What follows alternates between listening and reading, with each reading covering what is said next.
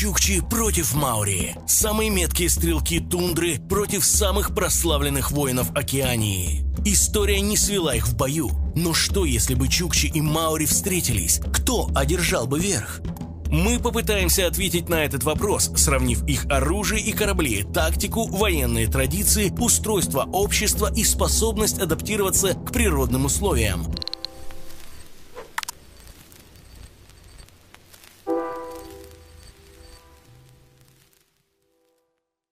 Итак, почему мы вообще решили сравнивать Чукчи и Маури? Что у них может быть общего? На самом деле немало. Оба народа известны своей воинственностью, жестокостью в бою, презрением к смерти и военными традициями, от которых у современного человека начинают шевелиться волосы на спине. Оба народа оказали достойное сопротивление колонизаторам, избежали истребления и вынудили захватчиков идти на компромиссы. И те, и другие заслужили репутацию храбрых воинов и уж точно заслужили ваши лайки. Да-да, история не терпит допущений, так что наше сравнение не претендует на научность, и с нашими выводами можно спорить. Оставляйте в комментариях свои мысли о том, кто победил бы в этой схватке и почему. Ну а мы начинаем. Адаптация к природе. Сначала о самом главном и самом очевидном различии между чукчами и маори. Чукчи живут здесь, а маори вот здесь, в совершенно другой климатической зоне – Климат влияет на все, от оружия до воспитания детей. К тому же умение адаптироваться и выживать в суровых природных условиях – важное качество на войне. У кого получилось адаптироваться лучше, давайте разбираться. Так полуостров Чукотка выглядит летом, а так остальные 10 месяцев – Места действительно суровые. Тундра, вечная мерзлота, карликовые березы и большие медведи. Но предки Чукчи жили здесь уже пять тысяч лет. Достаточно времени, чтобы привыкнуть. Чукчи, жившие на побережье, ловили рыбу, охотились на тюленей и китов и достигли в этом совершенства. Например, чтобы убить тюленя, охотник подползал к лежбищу, завернувшись в тюленью шкуру и имитируя движение животного. Чукчи, живущие вдали от моря, кочевали в тундре – Сначала они охотились на северных оленей, потом стали оленеводами. Конечно, выживать в тундре все равно было тяжело, но чукчи неплохо приспособились. А как дела у Маури? С одной стороны, климат Новой Зеландии менее суровый, чем на Чукотке. С другой стороны, он сильно отличается от тропиков Восточной Полинезии, откуда прибыли предки Маури.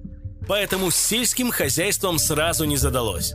Тропические растения плохо подходили для более холодного климата. Пришлось полагаться на охоту, но и здесь все пошло не по плану. За 200 лет Маури полностью истребили местных бескрылых птиц Моа. Одновременно климат стал еще более холодным. С этого момента начинаются бесконечные войны племен Маури за ресурсы. От голода не вымерли, конечно, но бал за адаптацию к естественной среде однозначно забирают чукчи.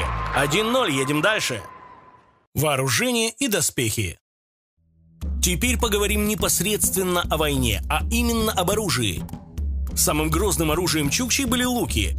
Чукотский лук собирали из разных пород дерева, скрепляли клеем и обматывали сухожилиями. Бил такой лук далеко и сильно. Стреляли чукчи метко, а наконечники стрел смазывали ядом. Чукчи также знали толк в изготовлении доспехов. В основном их делали из плотной кожи, которую обшивали костяными пластинами. После контактов с русскими распространились доспехи из железа, в основном трофейные, своего железа у чукчей не было. Еще у чукчей были щиты, но их использование часто не одобрялось. Во-первых, храбрый воин смерти не боится. Во-вторых, щит замедлял движение. Когда твоя тактика в основном строится по принципу «бей, убегай», лучший щит – это скорость. Маури в ближнем бою использовали копья, дубинки, заточенные палки. Но вот с оружием дальнего боя у них до знакомства с европейцами было не то чтобы хуже, у них его вообще не было. Как и доспехов, в бой шли практически голыми. Так что Маури лайк за презрение к смерти, но здесь победу однозначно забирают Чукчи. 2-0. Морское дело. Окей, в бою на суше оружие Чукчи было сильнее, а если бы они столкнулись на море? Приморские чукчи строили байдары – лодки, обтянутые моржовой шкурой с веслами и парусом. Самые крупные умещали до 30 человек. Их чукчи использовали для охоты на морских животных и имущества эскимосов по другую сторону Берингового пролива. Если чукчи встречали врагов в море, они обстреливали их из луков, а самые отчаянные ныряли, подплывали к вражескому байдару и вспарывали его дно ножом. Впрочем, так делали редко. Вода в тех краях обычно чуть выше 0 по Цельсию. Поэтому большинство чукчей вообще не умели плавать, а подводный мир считали обиталищем злых духов. У маори и полинезийских народов вообще с морским делом было получше. Настолько получше, что они заселили все эти отдаленные острова. И это без приборов для навигации. Например, предки Маури на пути к Новой Зеландии преодолели около трех тысяч километров по океану. Свои каноэ Маури называли вака. Корпус вака выдалбливали из цельного ствола дерева, а борта обшивали досками. Самые крупные боевые вака достигали 40 метров в длину и умещали до 100 людей. Их нос дополнительно укрепляли, чтобы таранить вражеские корабли. Бал за мореходство однозначно уходит Маури. 2-1. Тактика. Мы поговорили о том, чем воевали и на чем плавали, но главное оружие не копья и стрелы, главное оружие ум. Давайте сравним тактику и военную хитрость Чукчи и Маури. До прихода русских чукчи были главной угрозой тундры, хотя и после прихода тоже. Чукчи-оленеводы из тундры грабили и облагали данью соседей. Береговые чукчи на байдарках нападали на аляскинских эскимосов, уводя в рабство женщин и детей. Почему соседи чукчи не могли дать отпор? Потому что их прихода никогда не ожидали. Чукчи подбирались к стойбищу врага незаметно. Если получалось, победа была практически в кармане. Сонных жителей убивали, а оленей угоняли. С приходом в тундру русских навыки партизанской войны стали еще изощреннее. Известны случаи, когда чукотские воины устраивали засаду, закопавшись в снег. Когда противник подходил вплотную, они буквально выныривали из-под земли и начинали колоть врагов копьями, не давая им возможности перезарядить оружие. Конечно, иногда приходилось не только атаковать, но и обороняться. В этих случаях чукчи на ходу сооружали укрепления, выставляли по кругу связанные между собой нарты. Чем на это ответят Маури? Раз уж мы заговорили об обороне, тут они чукчи обскакали. Вот модель ПА, укрепленного поселения Маури. Такое стремился построить каждый уважающий себя вождь. Частоколы, несколько защитных террас, все по законам фортификации. Более того, когда на островах появились мушкеты, маори адаптировали конструкцию под новые условия. Взять такое укрепление штурмом нелегко, поэтому атакующие пытались выманить защитников на открытую местность.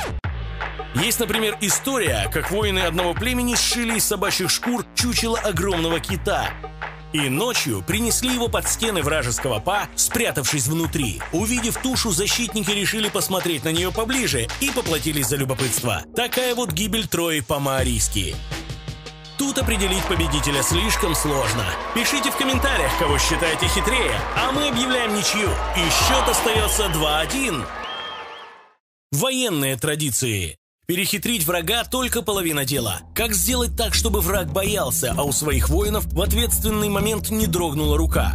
Как подготовить своих людей к жизни на войне? Поговорим о военных традициях. Чукотские дети начинали учиться военному делу, как только начинали ходить. Они стреляли из лука, боролись, развивали реакцию.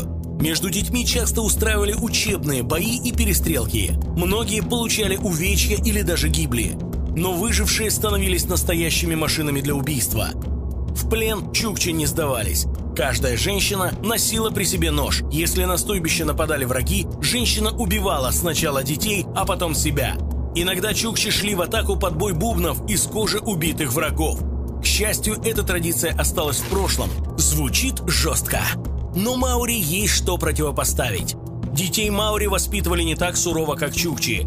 Испытания начинались на этапе взросления. Чтобы считаться взрослым, мальчик должен был пройти болезненную инициацию, вытерпеть первую татуировку долотом на лице.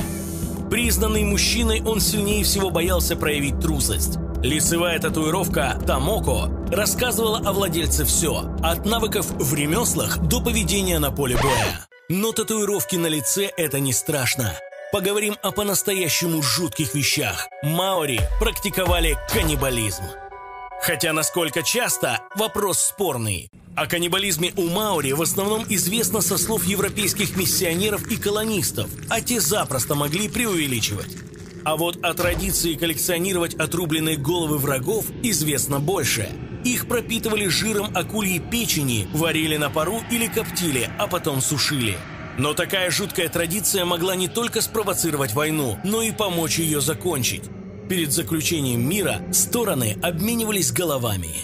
У Маури есть еще один козырь в рукаве – знаменитая хака. Видов хаки существует множество на все случаи жизни. От встречи уважаемых гостей до похорон. Боевая хака исполнялась перед битвой для психологической раскачки воинов и запугивания противников. Слишком зрелищно, чтобы проиграть. Голос уходит Маури 2-2. Общественная организация. У кого было лучше с организацией? Как разные группы Маури и Чукчи взаимодействовали между собой? Какие отношения были внутри групп? Иными словами, кто был сплоченнее и мог лучше мобилизоваться в случае внешней угрозы? Общество Маури делилось на племена, которые возглавлялись вождями. Еще со времен заселения Новой Зеландии вождям было принято подчиняться беспрекословно. Объясняется это просто. Во время дальнего плавания без железной дисциплины шансы добраться до Земли резко падают. Ну разве что дно океана считать Землей.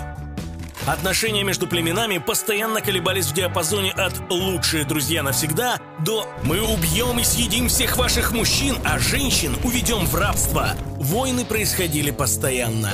Но маорийские племена способны были и объединяться. Чаще всего, чтобы вместе повоевать против других племен. Иногда формировались крупные коалиции с боевыми отрядами до нескольких тысяч воинов.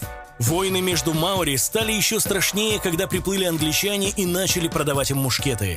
Закупившись огнестрелом, маорийское племя шло войной на соседей, у которых огнестрела не было. Те, в свою очередь, пытались как можно быстрее обзавестись собственными мушкетами, чтобы защититься. В историю этот период вошел под названием «Мушкетные войны». За 30 лет в них по разным оценкам погибло от 20 до 40 процентов маорийского населения Новой Зеландии. Только после этого между оставшимися племенами установился хрупкий баланс сил. Маори почти перестали воевать друг с другом, только столкнувшись с общим врагом – англичанами. Но даже в земельных войнах часть племен Маори выступила на стороне колонизаторов. Чукчи друг с другом воевали реже. Зачем, если можно грабить менее воинственных соседей? Но никакой централизованной власти, как у Маори, у них не было. Основной ячейкой общества Чукчей было стойбище, в которое входило 3-4 семьи. Стойбища при необходимости объединялись и могли быстро собрать до 3000 воинов, то есть треть всего населения Чукотки. В том числе благодаря тому, что воевать могли не только мужчины. Дело в том, что в чукотском обществе можно было самостоятельно выбрать гендер. Допустим, вы родились женщиной, но хочется не шить одежду, а прошивать врагов стрелами – не проблема. Делайте мужскую прическу, начинайте одеваться как мужчина, и вот соседние мужики уже зовут вас в набег. Чукчам уходит радужный лайк за инклюзивность и бал за организованность. 3-2 в их пользу. Кто бы победил в бою? А теперь давайте пофантазируем. Если бы Чукчи и Маури столкнулись в бою, кто одержал бы победу? Рассмотрим три возможных сценария. Сценарий первый. Маури высаживаются на Чукотке. Чукчи расстреливают гостей из луков. Игра окончена. Ладно, немного уравняем шансы. У Маури есть мушкеты. Уже лучше, но все равно почти без шансов победить. У русских колонизаторов тоже было огнестрельное оружие, но завоевать Чукотку им так и не удалось. Сценарий второй. Чукчи высаживаются в Новой Зеландии. Тут уже преимущество на стороне Маури. Луки это, конечно, хорошо, но... Маури дома, а дома, как говорится, даже стены помогают. Взять маорийское укрепление штурмом у Чукчи не выйдет. Длительная осада тоже вряд ли увенчается успехом. Маури к такому готовы, у них есть опыт и припасы, а вот для привыкших к быстрым налетам чукчей осада совершенно новый жанр. Им остается только выманивать защитников из крепости, но Маури и сами мастера обмана. Вряд ли они так легко поведутся. Сценарий третий. Чукчи и Маури встречаются на море. Маорийские боевые вака выигрывают у чукотских байдар. Они быстрее, маневреннее и крепче. Единственное преимущество Чукчи – возможность обстреливать противников на расстоянии. Чтобы победить, Маури нужно догнать Байдары. Они – моряки дисциплинированные и способны справиться с такой задачей даже под градом из стрел. Чукчам же для победы нужно одновременно стрелять и держать противников на расстоянии. В таком столкновении победа наверняка досталась бы Маури, хоть и с большими потерями. А значит, из трех возможных сценариев в двух побеждают Маури. Бал уходит к ним, и финальный счет 3-3. А как вы считаете, кто одержал бы верх?